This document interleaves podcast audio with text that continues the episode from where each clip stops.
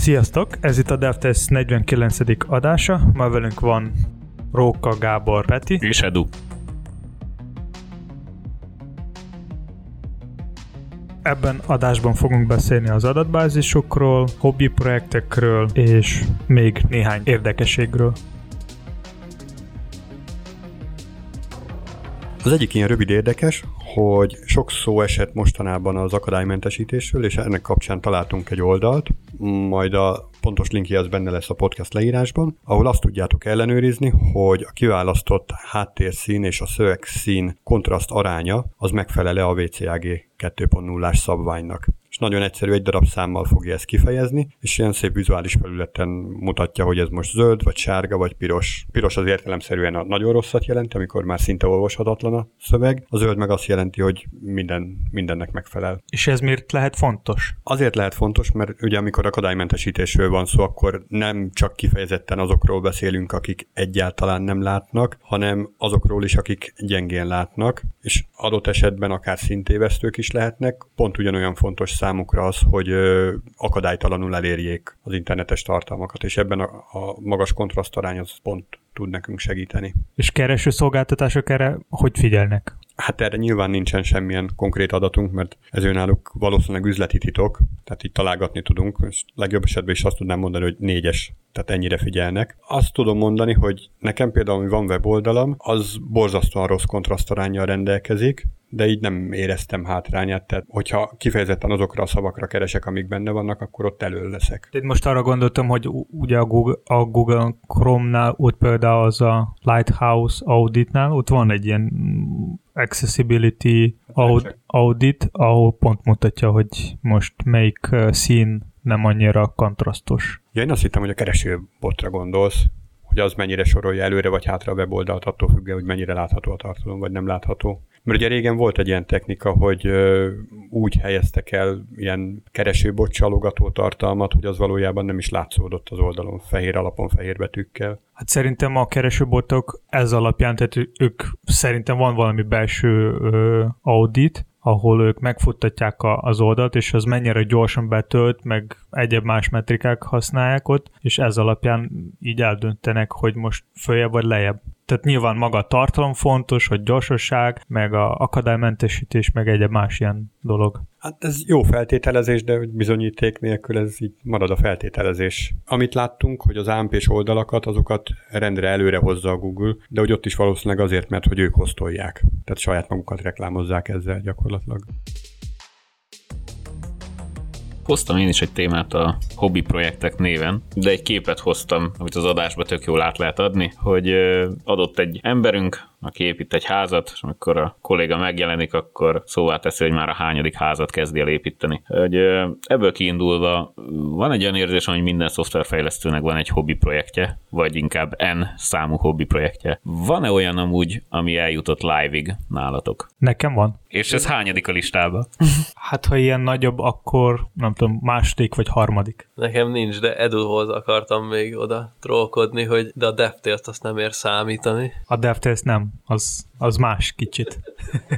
Nekem is van egyébként. Az, hogy hányadik, azt így nehéz lenne eldönteni, mert vannak kisebbek és nagyobbak is. Amit ugye az előbb is említettem, van egy ilyen kis oldalam. Azt mondhatjuk live-nak, de hogy tehát olyan kód van mögött, hogy nem lennék rá büszke. De ettől függetlenül live-ban van. Van rajta tartalom, használom is. Hát a cipésznek a cipője a legrongyosabb, úgyhogy ez, ez pont, pont van. Munka közben is vannak olyan projektek, amiket így személyes ilyen szívügyemnek tekintek, de azokat most nem számolnám.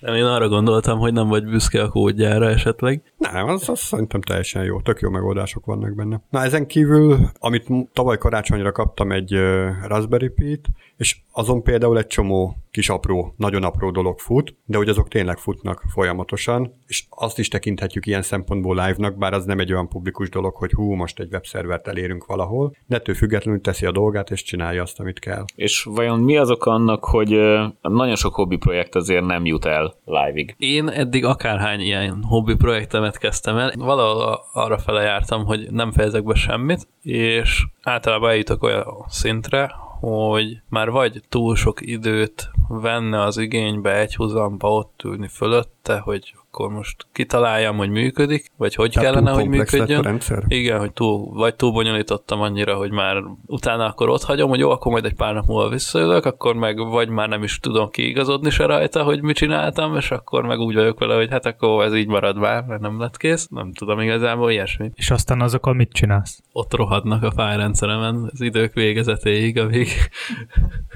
újra nem húzom a gépet, vagy ameddig azt mondjuk ritkán csinálom, de amíg így ki nem törlöm, de hogy ott vannak. Tehát megvan minden, még egyetemi üzékből is megvannak nekem a cuccok. Nem tartod verziókövető rendszerbe a saját kódjaidat? de nem. Szégyeld össze magad. Annyira nem csináltam még komplex megizét, amire úgy gondoltam, hogy na ezt jó lett volna föltölteni valahova, de lokálisan van gitem, tehát hogy így lokál repozitoriba egyik mappával a másikba átizélig, így komitolgatva, meg minden, tehát hogy az úgy megvan, csak nem töltöm fel sehova. Hát na jó, csak pont az a Értem, igazad az van, előnye. teljesen jogos, meg minden, de mondom, nekem még nem tűnt el merev lemezem. Soha nem hibásodott meg soha, nekem ilyen félelmeim nincsenek, hogy eltűnik a tárhelyem. Majd az első. Majd az elsőnél szomorú leszek, de Nekem egyébként van olyan hobbi projektem, tehát mostanában arra szoktam rá, hogy amilyen úgy gondolom, hogy tök jó és világ megváltó ötlet, azt magát az ötletet ledokumentálom. Nem kezdem el implementálni, mert nekem is fogyós az idő, két gyerkőc van otthon, aztán így mellettük nem nagyon lehet. Ami viszont izgalmas, hogy most már a nagyobbik az annyira nagy, hogy együtt tudjuk csinálni, és van olyan, amit így együtt tudunk csinálni, az tök jó, tehát ott azt, azt, azt tudom így befejezni. Meg van olyan hobbi projektem, amit nem egyedül csinálok, hanem többen, és ott a többiek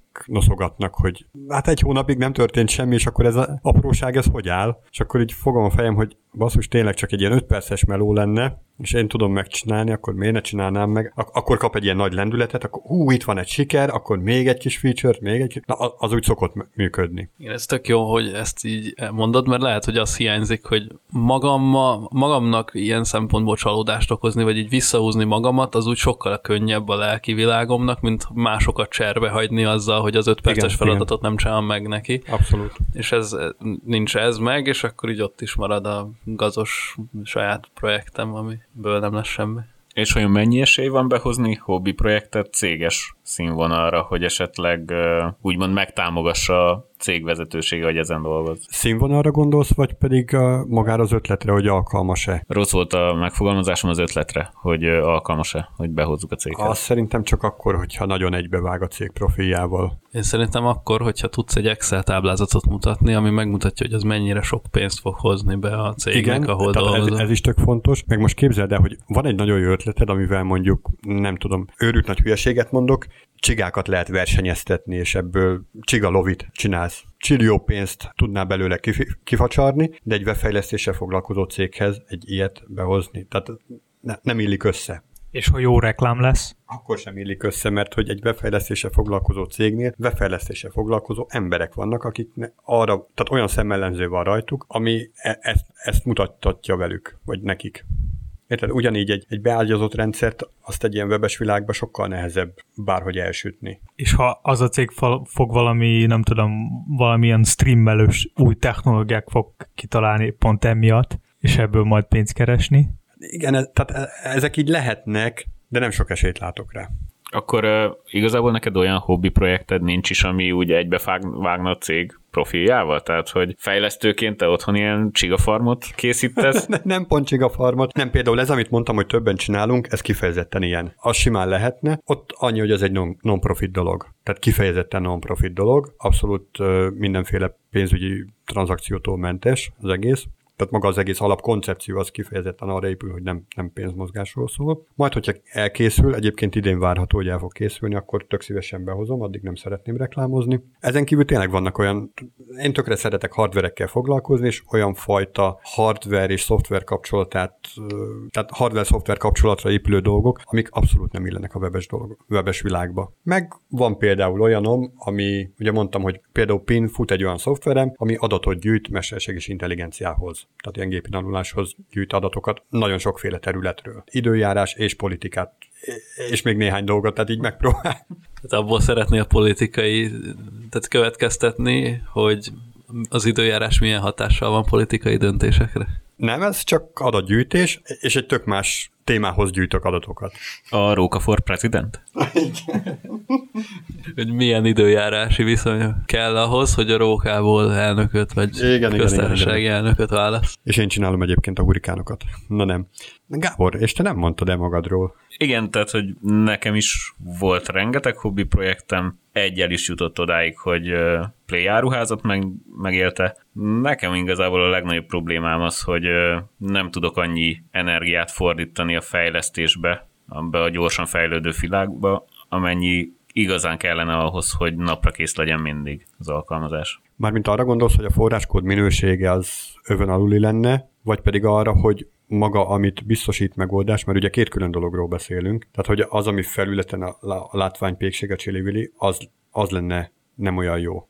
A kódminőség az igazából ezen tanultam meg jávázni, úgyhogy látható rajta életciklus a fájlokon, uh. hogy mi történt. A látványvilággal sincs gond, inkább azzal, hogy majd, hogy nem fél évente jön ki egy új Android verzió, és mindig az új apit lekövetni rengeteg időt veszel, attól, hogy esetleg valamilyen újabb feature tegyek bele. Ja, hát ez telefonos fejlesztésnél ott van, hogy azért szórakoztatják a fejlesztőket a, a cégek azzal, hogy kelljen még fejleszteni egy, egy már kész szoftvert is. És webes világba, vagy vonulatba? Ott igazából csak ilyen magánhasználatra szánt ilyen gyűjtő kis robotok beloginolnak, kiszednek adatokat, és azt saját magamnak így emészthető formába publikálják, tehát ilyeneket oldottam meg, ami CSV-be vagy valami belegyűjt adatokat is. De akkor az is live-nak tekinthető, mert használod, csak nem publikus. Igen. És én például a saját projektemet azért kezdtem, mert én is akartam így kicsit jobban megtanulni bizonyos technológiákat, ki is próbálni, csomó mindent tudtam azon,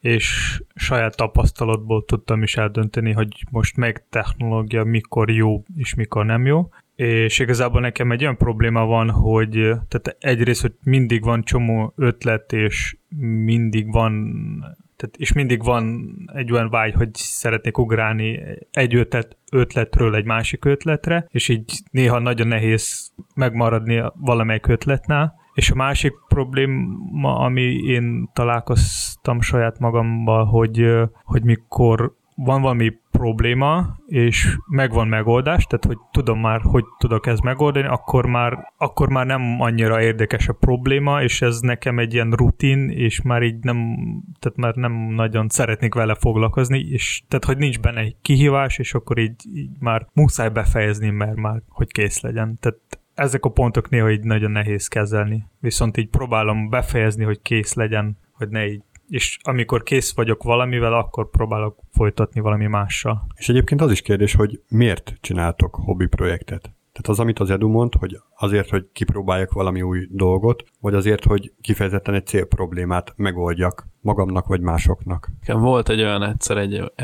volt egyszer egy olyan elképzelésem, hogy ezt én biztosan meg tudom csinálni jobban mint ahogy láttam egy megvalósítást, és akkor elkezdtem neki ülni, és elkezdtem csinálni, és odáig jutottam el, hogy Hát innen már túl sok időt venne igénybe, de amúgy működne.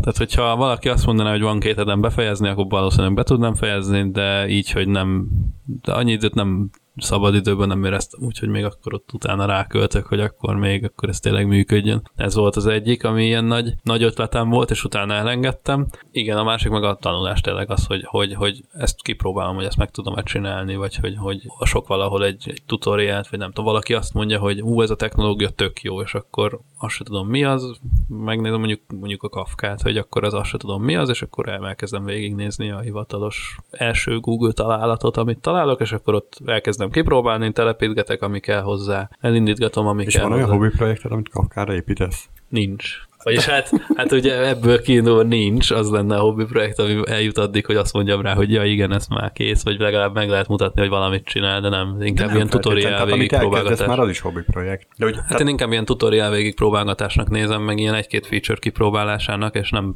pedig rá fejlesztésnek. Tehát én nekem ez, ezek szoktak idézőjelbe projektek lenni, hogy, hogy akkor megnézem, hogy ez mit tud, az mit tud de sose jutok el odáig vele, hogy azt mondjam, hogy ú, ez már olyan szintű, hogy mondjuk föltölteném egy publikus GitHubra, és akkor megmutatom másnak, hanem az, hogy eh, elindult, jó. Peti, van egy érdekes kérdésem. maga a tutoriál végigcsinálása az neked örömet okoz? Tehát, hogy tudod, hogy már százezren megcsinálták előtted, pontosan ugyanúgy mindenkinek sikerült, mert különben lenne róla GitHubos issue, és akkor te százezer egyediknek Nem, olyankor, amikor csinálom, akkor oda beleírkálok még, és akkor megnézem, hogy akkor Tehát mit csinál, meg megnézem az apiát. Hello világ. Nagyjából ez lehet, így amit mondasz Na, rá, és meg... akkor a kérdésemre, hogy akkor ez neked ez örömet Nagyon okoz? nem, kicsit, de hogy érted, hogy, hogy kipróbálom, hogy tényleg működik, megnézegetem, hogyha mondjuk egy, nem tudom, egy álláslibet mondunk, akkor megnézem az apiát, hogy nem csak azt a két függvényt nézem meg, amit ott a, a tutoriálban van, hanem akkor végignézem az összeset, amit látok, és akkor megpróbálom azokat is meghívogatni. Na, de hogyha ez így önmagában nem öröm, akkor tehát egy, egy, egy kicsi öröm, hogy a, a, sikerült nekem is a tutoriát, amit nagyon sok embernek már sikerült, meg biztos értő emberek rakták össze, tehát jó a tutoriál, és utána miért nem megy tovább? Tehát, hogy ú, akkor most megismertem ezt az új technológiát, akkor milyen szuper lenne vele, vagy nincs ilyen ötlet, hogy mit lehetne vele kezdeni? Hát általában ötlet az, ami, ami nem biztos, hogy van, és akkor az ilyeneket nem. Amikor meg ötletem van, akkor az meg a túlbonyolításig fajul, és akkor ott, ott akadok meg vele. Aha. Vagy nem. És a többiek? Elsősorban nekem tanulás volt mindig a hobby projekt. Ott végigcsináltam a tutoriálokat rendszerint, az tényleg nem túl nagy örömmel, hogy végig kell lépkedni, tényleg százaledik ember megcsinálta, tehát hogy nem olyan nagy élmény, hanem utána abban, amit ott megtanultam alkalmazni, hogy na, akkor azt, amit elképzeltem, vagy koncepcióm ebben a fajta frameworkben, libbel, bármivel megvalósítani, hogyan lehet, és akkor utána a tutoriál által létrehozott alkalmazással, osztályjal, bármivel mentem tovább, és abba próbáltam belegyömöszölni azokat, amit én elképzeltem. Na, pont erre gondoltam egyébként, amit Petitől kérdeztem. Így rengeteg PHP-s uh, élmény volt. Hál' Isten nem is vagyok PHP fejlesztő. Valójában a, ami live-ig jutott projektem ott uh, először uh, tanulásnak indult, hogy megismerjem magát a jávát, és akkor ezt már Androidon, végül pedig egy probléma megoldás lett belőle, ami, amit megtaláltam, mm. hogy ez probléma, és, és azért is használják. És akkor nálad egy? Ami live-ig jutott, igen, amit annak is tekintek. Nyilván az első pont, amelyik nálam fontos az, hogy tanulás, viszont én mindig úgy szoktam, úgy szoktam kiválasztani a projektet, ahol nem csak a tanulni tudok valamelyik tutorial szerint, hanem tudnék is megoldani bizonyos problémákat is, mert uh, amit én látok a tutorialban, számomra ez egy ilyen rutin dolog, ami már működik, és a videóban úgy is látom, hogy ez így megy. Szóval én inkább sokkal jobban nekem tetszik az, hogy én saját problémákat, vagy a saját problémákra szeretnék találni egy valami megoldást. Nekem ez ilyen, ilyenfajta kihívás jobban tetszik, mint hogy sima tutorial. És az anyagi részével hogy vagytok? Tehát az, hogy hobbi projektet csináltok, az, az egy tök jó dolog, mert hogy szívesen csinálja az ember. De az meg még jobb, hogyha ebből pénz is van. Hát szerintem ez egy ilyen kis motiváció, hogy, hogy nem csak a te számadra fontos a projekted, hanem még valakinek tetszik is. Tehát az igazából nem csak pénz fontos, hanem lehet, hogy valakinek elég csillag a GitHubon, vagy GitLabon, vagy valamelyik más helyen is. Nézzétek csak meg az én GitHubomat. Mennyi sok commit van ott. Egyébként Róka, nem akarsz egy sört vagy valamit adni az sok bedőlt hobbi projektemért? Nem. Kár.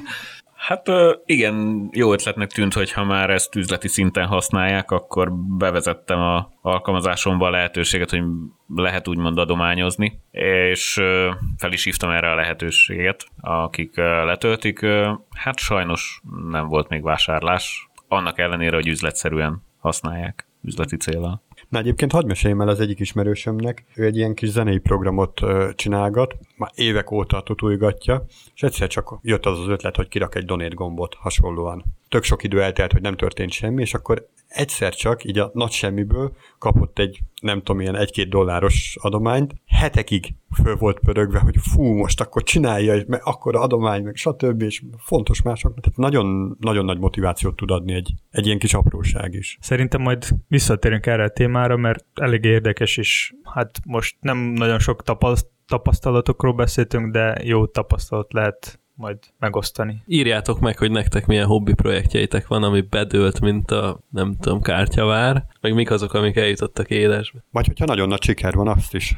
Azokról majd szívesen tudunk beszélni a következő adásban, vagy megosztjuk Facebookon tovább is.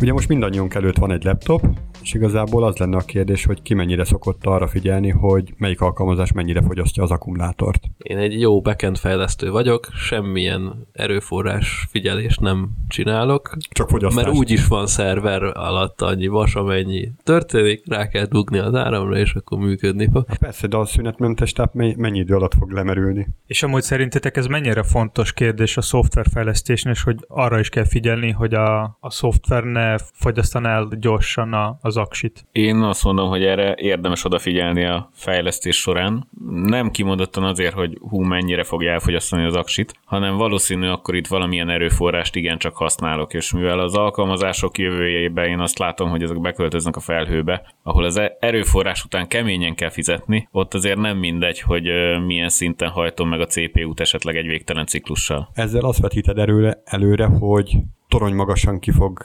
törni a nyelvek versenyéből az assembly, hiszen abban nagyon hatékony kódokat lehet írni.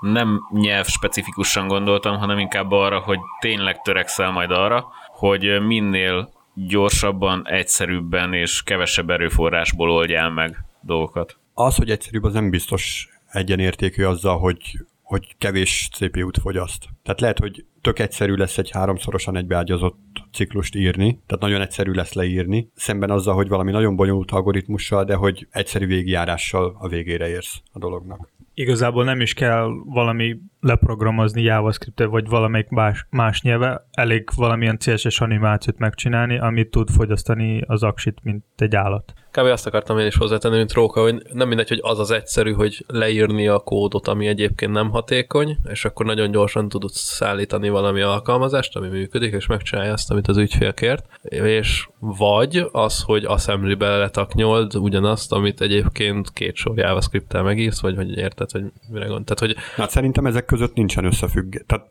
jó, biztos van összefüggés, de nem úgy korrelál, hogy ami így egyszerű, az amúgy is egyszerű lesz. Ja, persze, hogy nem. Tehát azt mondom, hogy mondjuk lehet, hogy kellene írjál mondjuk száz sor assemblit ahhoz, hogy, vagy ezer sor assemblit ahhoz, amit meg tudsz csinálni egy fejlettebb nyelvvel, kettő sorból, vagy három sorból. Sokkal egyszerűbben kész vagy, sokkal hamarabb megvan. Meg az is lehet, hogy két-három másik sor, tehát tök másik sor, az meg nagyon rossz hatékonyságú lesz ugyanazon a magas nyelven. Igen, persze. Tehát, hogy a magas nyelven biztos, hogy nem hatékony, tehát, hogy az nem azért magas szintű nyelv, hogy hatékony is legyen, hanem azért magas szintű nyelv, hogy hatékonyan lehessen gyártani vele a kódot. Tehát, hogy emberek számára van fejlesztve, hogy nekik kényelmes legyen, és nem arra, hogy a gépnek minél gyorsabban lefusson. Az már csak a compilereknek a varázsa, hogy azt úgy csinálják meg, hogy az jó legyen. Egyébként, hogyha a backendet egy kicsit félretesszük, és csak a frontendet nézzük, arra készült külön weboldal, amivel meg lehet mérni, hogy egy-egy weboldalnak, tehát egy másik weboldalnak mekkora az ökológiai lábnyoma, azaz me- mennyi sok áramot és mennyi széndiokszid termelődik azzal, hogy megnézzük, és ott lefutnak a sok-sok JavaScriptek, meg a CSS animációt, amit Edu mondott, meg renderelődnek a fontok, És azt is méri, hogy mennyi munkaórával készült el, hogy én mennyit disznót öltem meg azért, hogy egyek, amíg készítem a kódot, meg ilyeneket is. Mennyi benzint fogyasztottam, amíg beértem a munkahelyemre a nagyon béna autómmal, meg az ilyenek. Mennyi felest fogyasztottam a munka után, hogy el tudjam viselni, hogy holnap is ehhez a projekthez kell bejöjjek.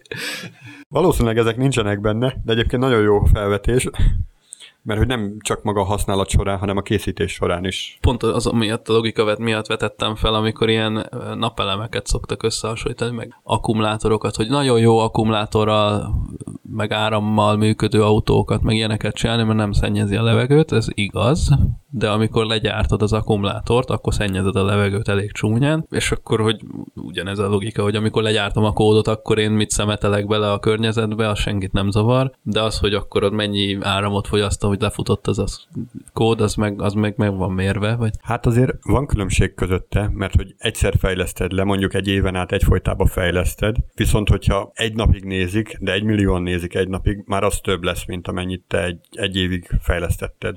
Vagy ki tudja, nem? Tehát, hogy ezt így Hát, nehéz szu- megmondani hogyha így a szuperhatékony semmi lett a kódod, ismeret, nem. semmi konkrétummal, tehát hogy így nincs semmi konkrétumunk, így nem igazán tudjuk, de nyilván van egy olyan szám, ami fölött már a megnézés az többet fog jelenteni, mint az elkészítés. És igazából ez a téma ahhoz kapcsolódik, hogy nemrég a web két oldalon kijött egy olyan cikk, hogy hogy a web tartalom befolyásolja a energiafogyasztást. És igazából a, szóval a Safari Technology Preview van lehetőség felmérni, hogy milyen hatása egy weboldalnak a áramhasználatra van. És akkor ő szépen meg tud mutatni, hogy melyik script mennyi futtat, és mennyi is tart, és mikor milyen CPU használata volt, és akkor ezen a kis grafikonon lehet látni majd, hogy mikor voltak azok a pontok, ami nagyon kihasználnak a CPU, ami kihasználja az energiát. De ez egy weboldalon belül, vagy pedig weboldalak között? Tehát, hogyha én két weboldalt nézek, és az egyik a háttérben fut, és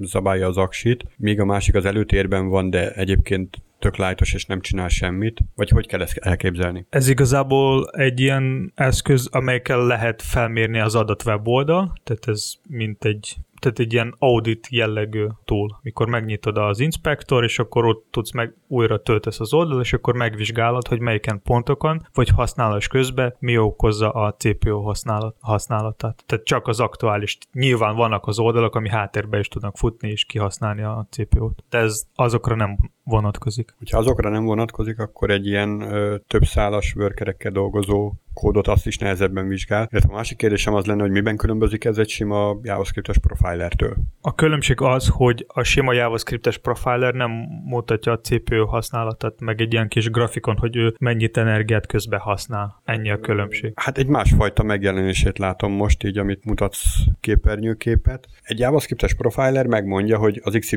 függvényt 46 ezerszer hívtad meg, és nagyon sok időt töltött benne a végrehajtás. Igen, csak ebből nem derül ki, hogy mennyit CPU-t használtad meg. Az a különbség. Tehát igazából csak ez a különbség van, ami, ami plusz CPU használta. Mi a chrome van, az, amit te mondtad, gondolom. Ott csak mutatja, hogy milyen függvény mennyit tartotta, és mit tud blokkolni, de ebből nem derül ki mondjuk, hogy most CPU-t használta, vagy nem, vagy mennyit. Persze, hogy, Persze, hogy használja, mert fut a kód. Tehát amíg fut, addig használja. Igen, csak Chrome ebben az esetben nem mutatja, hogy a CPU mennyit használta a CPU-ből, hanem csak úgy tudsz megnézni, hogy külön eszköze volt, vagy beépített alkalmazásra meg tudsz nézni, hogy most mennyit használt. Itt most a Safari-ba ez már beépített feature lett. Hogyha 20 másodpercig futott a JavaScript, akkor 20 másodpercig használta a CPU-t. Hogyha 20 másodperc alatt csak 10-ig futott, akkor 10 használta a CPU-t. Én ezt ennyire egyszerűnek gondolom. Igen, itt is még lehet felmérni, hogy mennyi volt a main thread, meg a worker thread is. Te ezeket is metrikát tud mutatni, és igazából ebben a cikkben még csomó olyan dolog van, amire kell figyelni a fejlesztés közben, tehát például ugyanúgy a CSS, CSS animációkra azok is,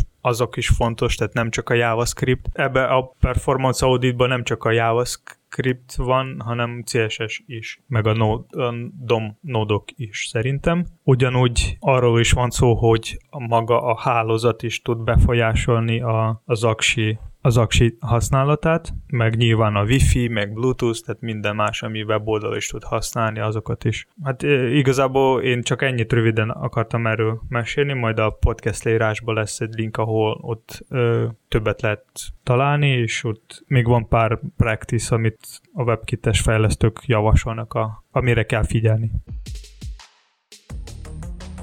És most következik minden, amit az adatbázisokról tudni akartál, de nem merted megkérdezni. Hát igazából csomó mindenről mindig beszéltünk, mindenféle konténerekről, keretrendszerekről, de így adatbázis téma az nagyon ritka vendégtéma, és gondoltam, hogy ebbe adásba fogunk erről kicsit beszélni, és tud-e valaki mesélni arról, hogy milyen fajta adatbázisok vannak jó, hát alapvetően két fő csoportot lehet megkülönböztetni a relációs adatbázisok és a nem relációs adatbázisok, tehát ez a SQL, NoSQL. Miben különbözik? Tehát, hogy az, egy, az SQL-ben abban struktúráltan tároljuk az adatokat, míg a NoSQL-ben abban lapos adatszerkezet van. Mivel nem annyira kötött, ezért az sokkal alkalmasabb olyan adatok tárolására, amik változnak sorról sorra. Míg az SQL pedig sokkal inkább alkalmas olyan adatok tárolására, ami minden sor pontosan ugyanolyan adatszerkezettel rendelkezik. Például egy felhasználónak mindig lesz neve. Ez egy tipikusan relációs adatbázisba való dolog. De mondjuk egy olyan mérési adat, ami időnként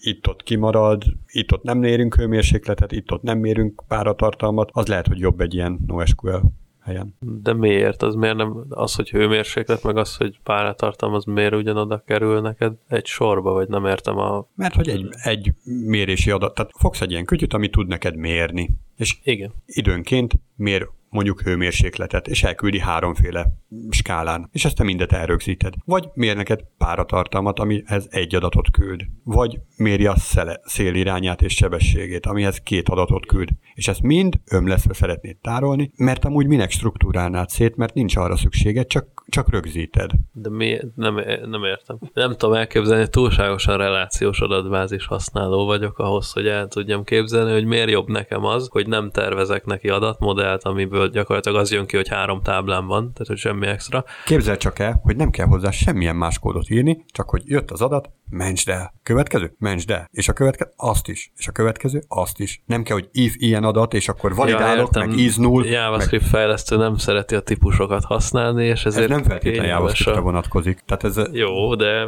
tehát, hogy... Jávára is van NoSQL implementáció, Jó, csak szólok. nyilván, nem is használja senki biztos.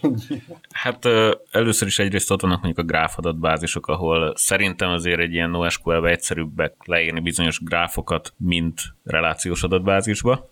Viszont van ez a érdekes fogalom a adatbázisoknál, ez az ACID támogatása, ami jelenti azt, hogy atomiság, konzisztencia, izoláció és tartóság. Tehát akkor nevezünk valamit igazán adatbázisnak, amikor ezt a négy dolgot meg tudja valósítani, tehát hogy atomi szinten, konzisztensen, izoláltan letárolja az adatot. Míg egy NoSQL esetén ezek nem mind. Hát de pont megvalósul, mert ugyanúgy izolált lesz, ugyanúgy konzisztens, az az egy sor, az pont ugyanaz az egy sor lesz holnap is, mint ma. Tehát nem fog megváltozni. De egyébként ilyet láttam relációs adatbázisban is, hogy van egy táblád, amiben vannak olyan mezők, hogy M1, M2, M3, M64-ig, és mindegyikben nem tudod már, hogy milyen érték, de valamelyikben vagy van érték, vagy nincs. Attól függ, hogy melyik frontendről érkezett be az adat, attól függ, hogy melyik mezők kerülnek Na, töltésre. Ez valószínűleg pont, pont az, csak ott megpróbálták megerőszakolni a relációs adatbázist arra, mire nem való. És miért jó az, hogy neked ott nem úgy van tárolva? Tehát azt még mindig nem értem, hogy mi az a use case, amire te fel tudod használni a nem relációs adatbázist, amiben csak így ömleszve belerakod ezeket a mérési adataidat, amik típusosan, tehát hogy több más típus, a hőmérsékleted is más típus, más típus a páratartalmad is, meg nem tudom még, amit mondtál példa. Miért jó azt neked egy táblába tárol? És milyen, és milyen még előny van a relációs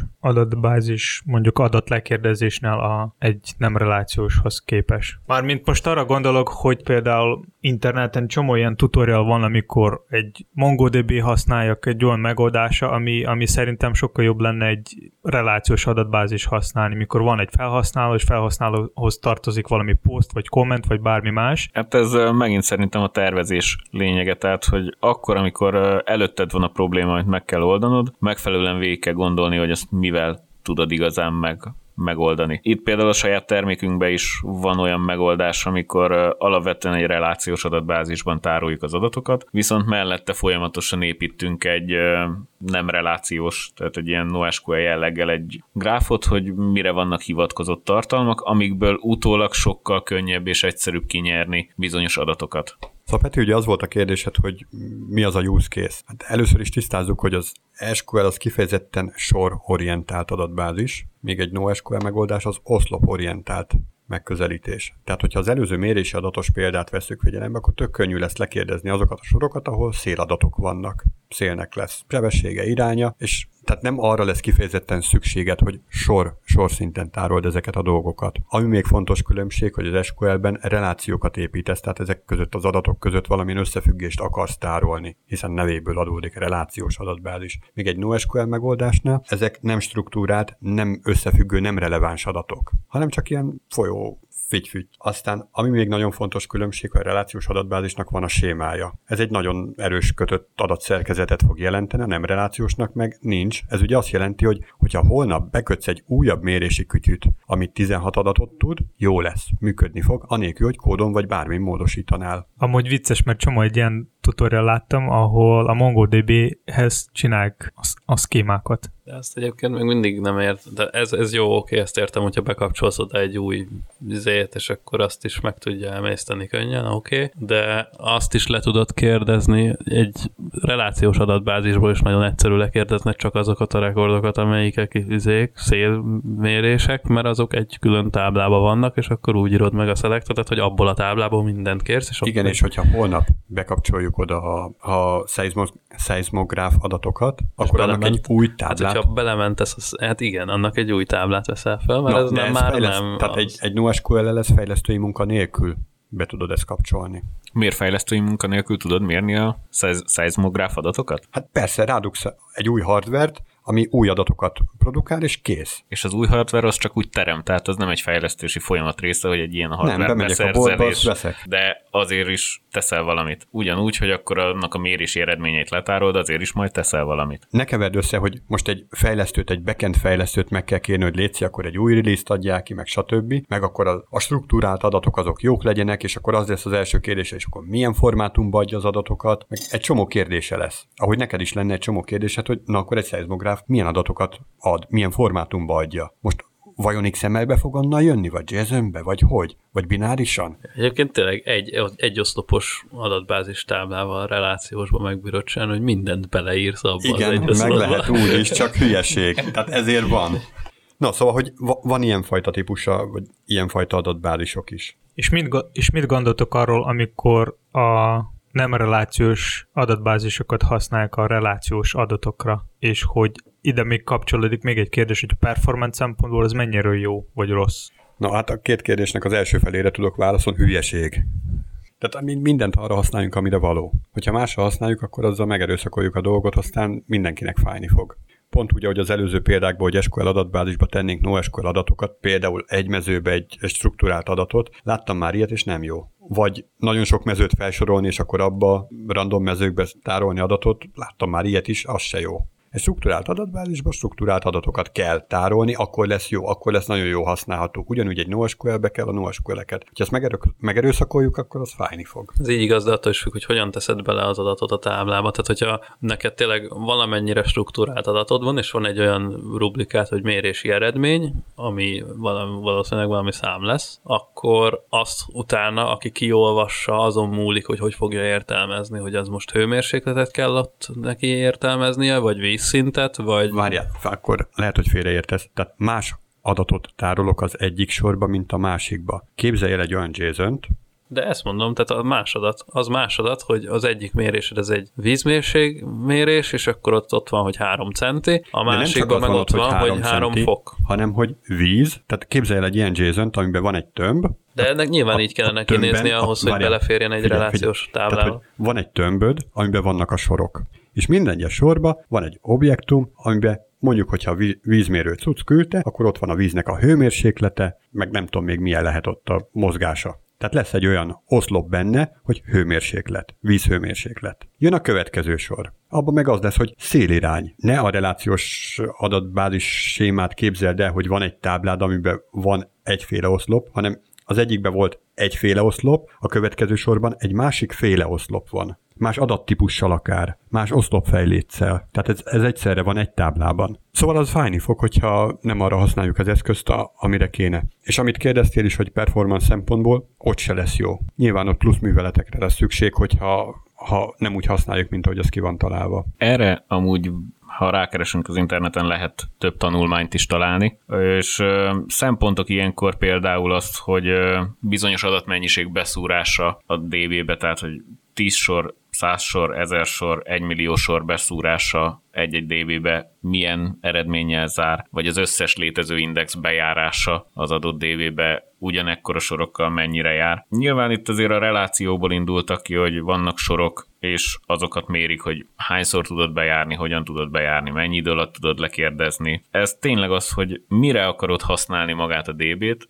mert ha te most egy gráfokat akarsz értelmezni, és ezt egy relációsba húzod le, akkor ott az lassú lesz, még egy NoSQL-be gyors lesz. Ha meg tényleg egy konzisztens adatszerkezetet akarsz több millió rekorddal tárolni, akkor az meg a relációsba lesz gyorsabb, és a NoSQL-be lassabb performance-ra visszakanyarodva, ugye szokták azt kérdezni, hogy NoSQL egyenlő nojoin, hát gyakran így van, mert hogy pont erről szól, hogy a struktúrát fogod mellőzni, és hogyha szeretnél ott kapcsolatot létesíteni, akár két tábla közt, vagy egy táblán belül, önmagára hivatkozva, hát az, az lesz egy lekérdezés arra, hogy a első táblának az adatai, és akkor mindegyik sorral még egy lekérdezés. És hát az, az nem annyira hatékony. Erre sokkal inkább való a struktúrált adathalmaz. De hogyha ilyenre nincs szükséged, akkor simán használhatsz NoSQL NoSQL-t. Van egy ilyen kérdés, hogy a, milyen ID-kot inkább használni, UUID vagy, vagy ilyen autoincrement. Tehát nyilván a MongoDB a UUID használ, a MySQL-ben is van egy ilyen lehetőség, de szerinted melyik a jobb?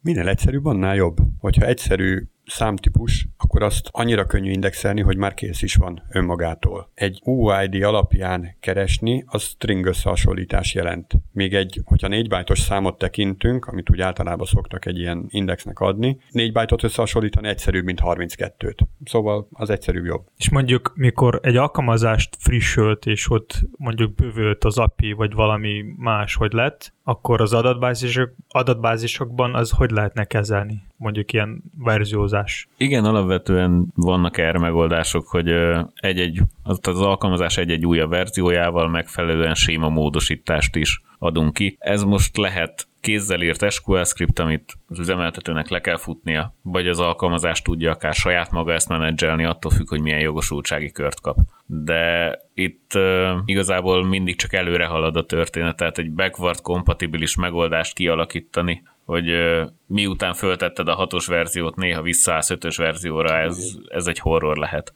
Egy relációs adatbázisban. És, és egy-egy sornak a verziózása, tehát ilyenre ismersz megoldást?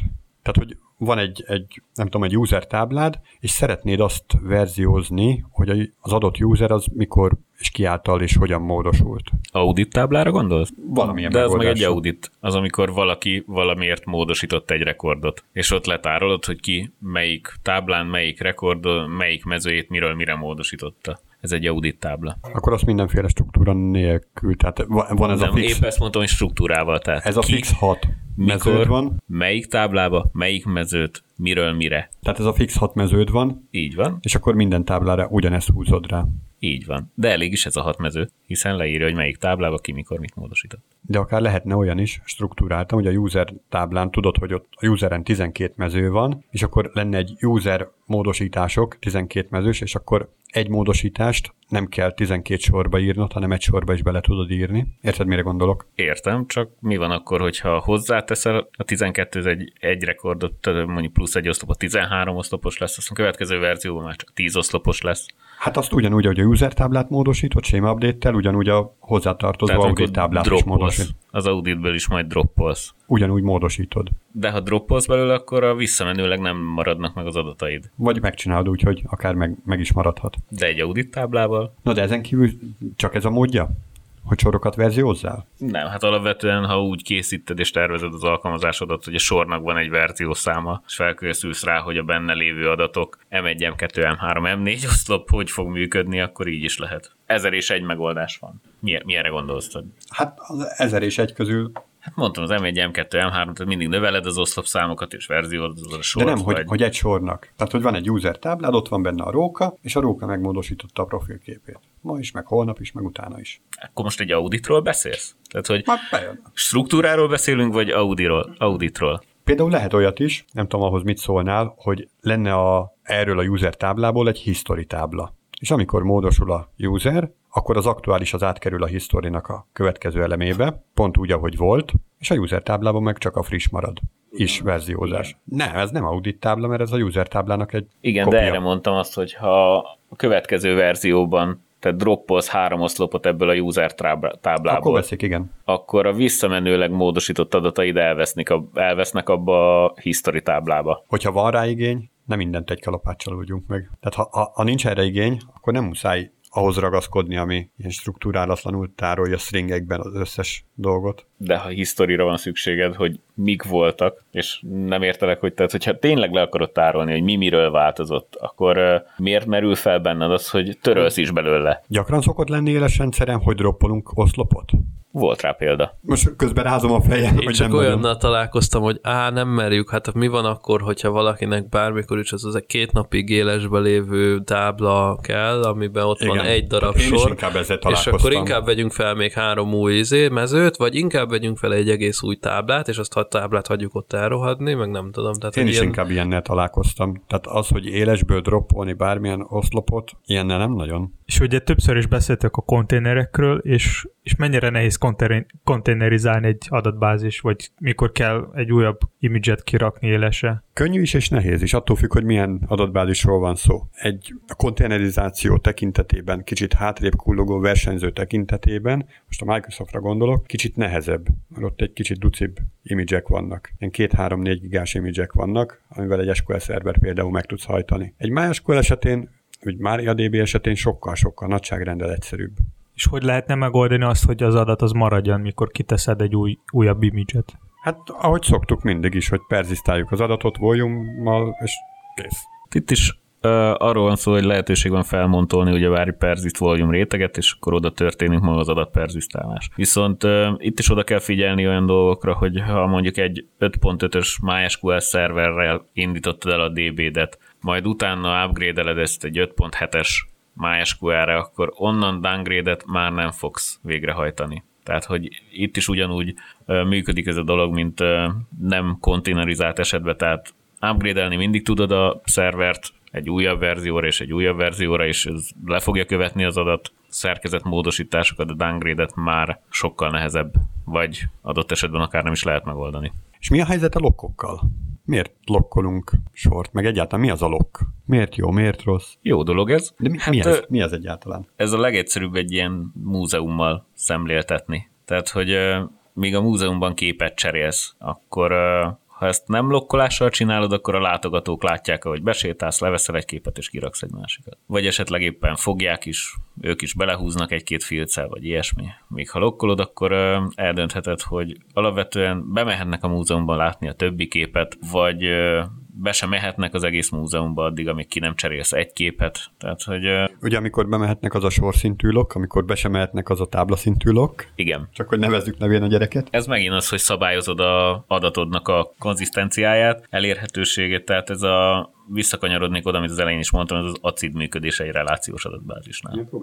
Vagy tudsz mondani valami konkrét példát? mikor egy ilyenre lehet szükség? Mondjuk egy read lockra például, hogy ne olvashassd a rekordot mondjuk a pénzügyi engyenleget, hogy fizethetsz még. És hogyha tényleg sikerül valahogy a bankkártyádat leklónozni, és adott tört tized másodperc, ezred másodperc, két azonos méretű tranzakciót elindítani, de csak egyre legyen fedezeted. Tehát, hogy egy ilyen megvalósításnál azért érdemes az, hogy lokkoljunk, ne lokkoljunk, tehát, hogy mindig a valós értéket lássuk. Ilyen alapon a, a, a táblaszintű lokk a legjobb. Hát Mert az nagyon-nagyon millió... nagy biztonságot ad ilyen szempontból, hiszen hogyha jön valaki olvasni a tranzakciós adatokat, akkor ő szabadon garázzák gazdálkodik, és senki más. Tehát kizárólagos lesz az ő hozzáférése. Majd, hogyha végzett, akkor jött a következő tranzakció. Hát uh, ilyenre tábla lokkot én nem szívesen adnék. Tehát, nem hogy miért nem?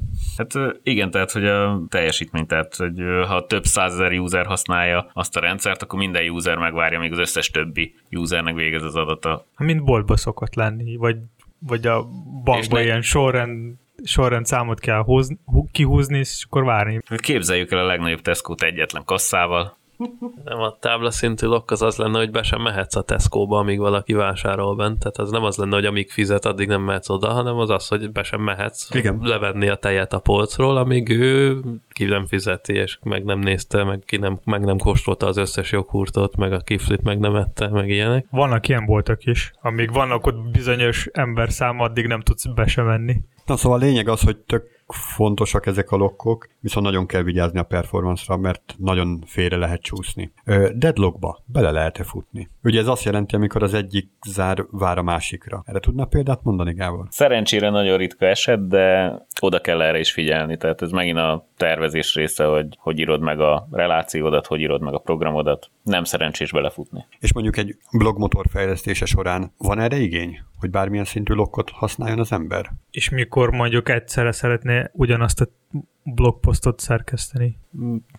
Milyen szituációban fordul elő az, hogy egyszerre két helyről szerkesztesz egy blogposztot? Tehát, hogy nincs ilyen... Amikor legalább te- kettő felhasználó van Jó, egy nyilván értem, de hogy ilyen nem történik egy blognál, szerintem soha. Én nem tudom elképzelni azt se, hogy ketten írnak meg egyet. Megírnak ketten egy cikket? Hát vagy kikerült egy cikk, és van benne egy nagyon súlyos helyesírási hiba, és két főszerkesztő van, mind a kettő szeretné kijavítani túl buzgó módon, és pont egyszerre kattintanak. Az oké okay gombra. Így van, és ezt a Google a dokumentumoknál meg is csinálta, hogy egyszerre két ember tudja írni ugyanazt a dokumentumot, sőt, akár N számú ember képes írni ugyanazt a dokumentumot, módosítani, menteni. Nő, de most adatbázisról beszélünk, saját implementációról. Tehát, hogy arra szeretnék lyukadni, hogy mikor érdemes egyáltalán lokkot használni, meg milyen szintű lokkokat, mert ugye komoly performance visszaesés tapasztalható, hogyha, hogyha túl buzgón használjuk ezeket. Azon kívül, tehát hogyha reális esélye van annak, hogy az több felhasználó egyszerre egy időben ugyanazt az adatot akarja módosítani, akkor nyilván van erre szükség, hogy ilyennel foglalkozzál, de hogyha ilyen nincs, mert mondjuk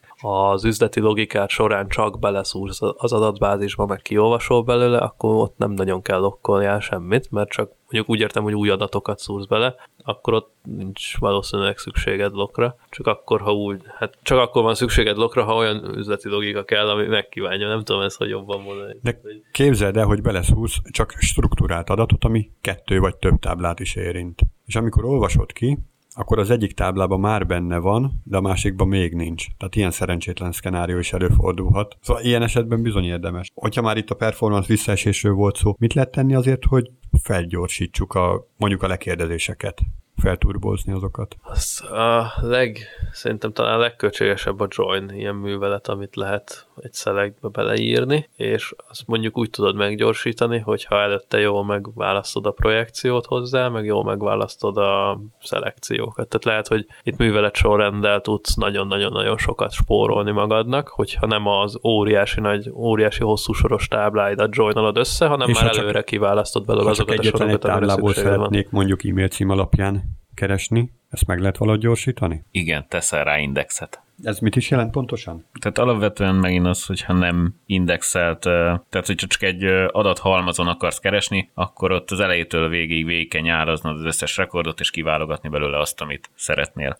Míg ha egy indexelt adattartalomról van szó, akkor az sorba rendezett, tehát meg tudod keresni, hogy honnantól és meddig van szükséged a adatrekordokra. Csak sorba rendezett indexelés van, ami így ilyen szempontból tud működni? Hát amit én láttam, az mindig, sőt meg is adhatod neki, hogy csökkenő vagy növekvő sorrendben szeretnéd az indexet alapvetően tárolni. Nyilván, ahogy a leggyakoribb lekérdezés fut, úgy érdemes. Tehát, hogy annak legyen a legkönnyebb. De azt, az nem, ne, tehát most ne, én arra gondolok, hogy itt ugye nem, nem csak az lehet, hogy egy nagy hosszú listád van, amiben van rendezve, ugye? Vagy igen? Mert hát én, egy... én, én, arra gondolok, hogy mondjuk valami kupac, vagy valami gráf, ami Index alatt egy olyan adatszerkezetet képzelj el, amiben könnyű ja, lesz keresni. Igen, igen, erre gondolok. Tehát, hogy könnyű keresni benne, az nem feltétlenül azt jelenti, hogy van egy rendezett listád. Így van. Tehát igen, igen jó. Igen, itt megint a joinoknak a mennyiségétől és azok sebessége miatt néha előfordul, hogy adott adatokat akár két vagy három helyen is letárolunk. És ugye azért, hogy ne kelljen egyáltalán joint használni, hanem az, amit a kapcsolt táblából számolnánk ki érték, az, az már eleve ott rendelkezésre áll a hívott helyen. És mit tudtok a, az olyan rendszerekről, ami ilyen nagyon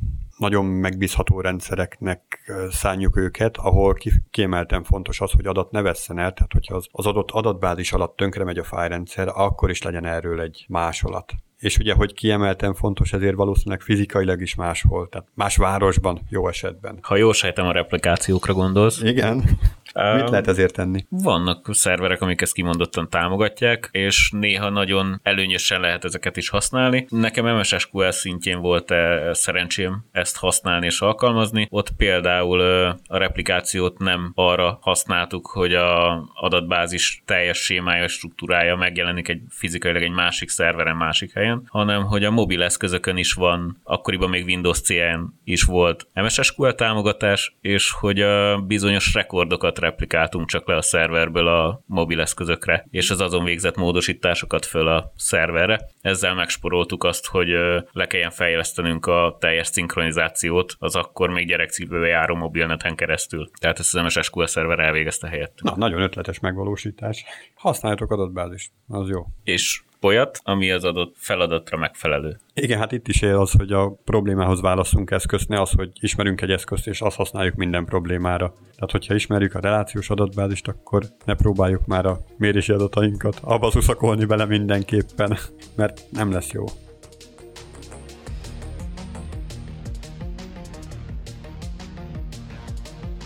Ennyi fér bele a mai adásba. Ha valakinek esetleg van valami kérdés, ötlet, vagy bármilyen visszajelzés, akkor nyugodtan lehet nekünk írni Twitteren vagy Facebookon. és hallgassátok minket legközelebb is. Sziasztok! Sziasztok! Sziasztok!